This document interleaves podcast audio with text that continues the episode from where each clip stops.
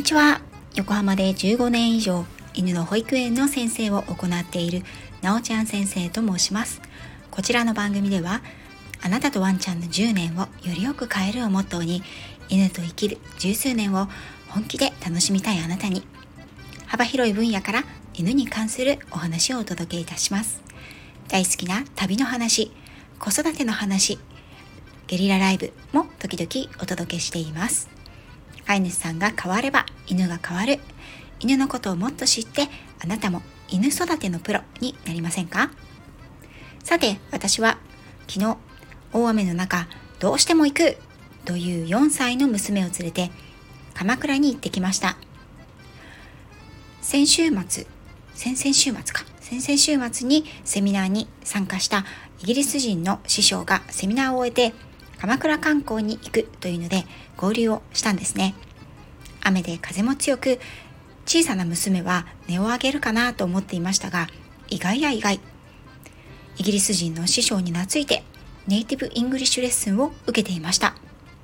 手もつないで雨の中、二人でスキップしている姿を見て、私は20年前こんなことは想像できなかったなぁと、なんだか不思議な気分になりました。大人の足でも1万3000歩歩いていたので娘は体力がついたなぁと感心しました。いつの間にか子供って大きくなってるものですね。さて今回からはその子供をテーマに今週はお届けしたいと思います。その中でも本日は赤ちゃんをテーマにお話をしていこうと思います。実はこのお題かなり前に配信しますねと言いながらなんだかんだで配信しておりませんでした。遅くなり申し訳ございませんでした。お孫さんの成長などはお子さんの成長、嬉しいものですが、赤ちゃんとお母さん、お父さん、そして祖父母宅のペットたちの関係は一時期微妙になることがあるかと思います。ペットたちにとって赤ちゃんは恐るべき侵略者であることには違いありません。まずはじめに、犬にとって赤ちゃん、特に新生児という存在は人間ではありません。私も記憶にあるんですが、病院で出産して退院し、実家に里帰りをした時の御事の顔ときたら、姉ちゃん、何持って帰ってきたんだ？と、もし彼が喋れていたらそう言っていたでしょう。みんなが大切そうに扱うなんだかわからない未知の生き物。は周囲の人間と匂いが違う動きも違う出す音つまり声も全く違っています。新生児の匂いは人間でもわかるくらい匂いが違いますので犬にとってはより強く嗅いだことのない匂いということで最初は戸惑いを感じるはずです。そしてその声大人が出す周波数と全く違う周波数の音を赤ちゃんは出しますよね。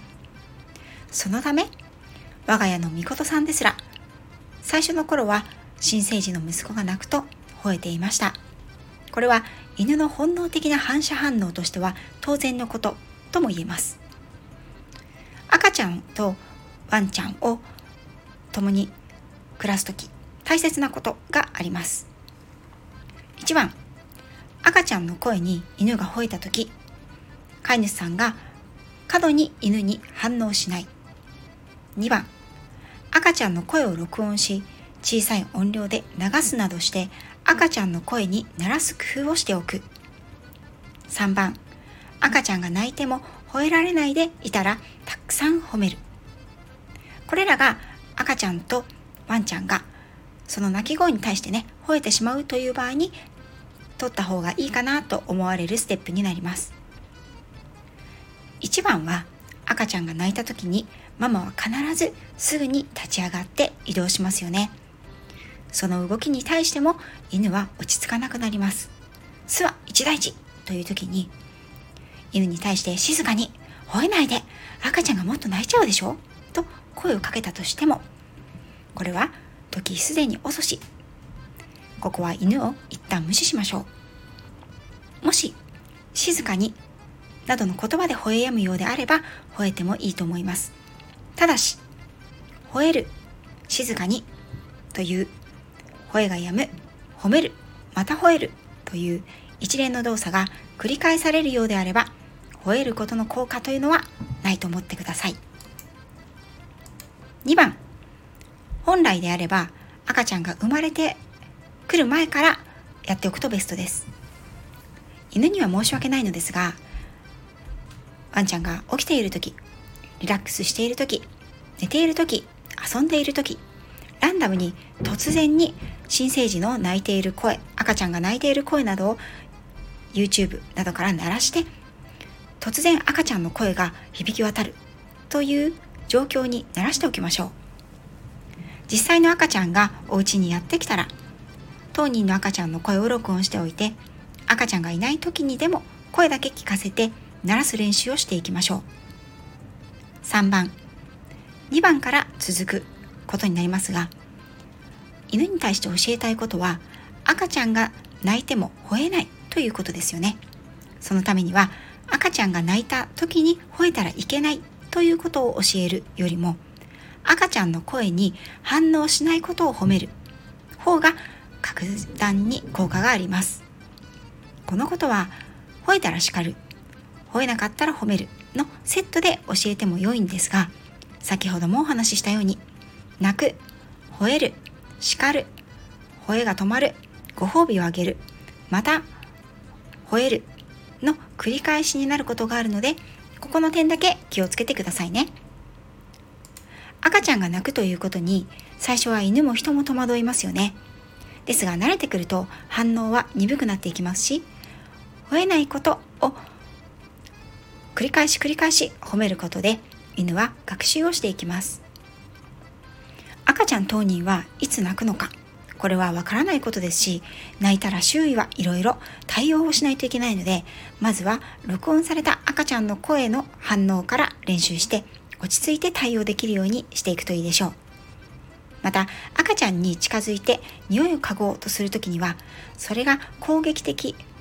または威嚇的な意図でない限り基本的にはワンちゃんを褒めてあげてください。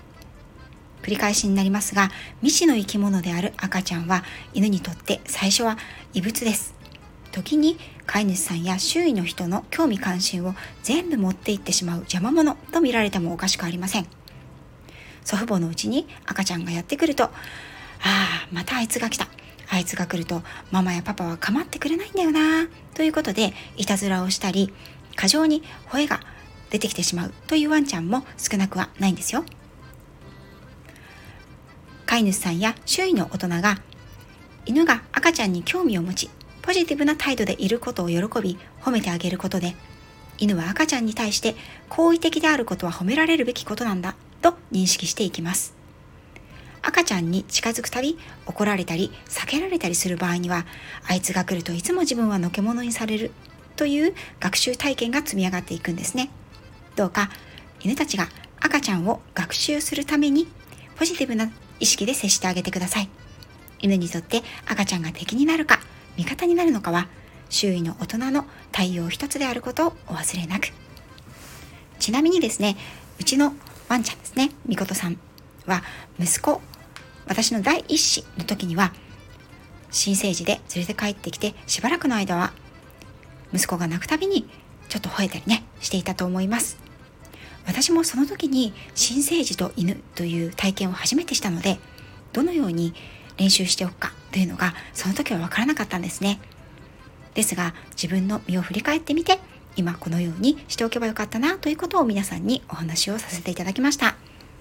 そして2人目の娘はどうだったか？娘にはねほとんど反応しません。犬ってすごいなって私は思います。赤ちゃんに対して反応しないことで褒められる。もしくはポジティブな態度でいると自分が褒められる。そして赤ちゃん自身はワンちゃんに対して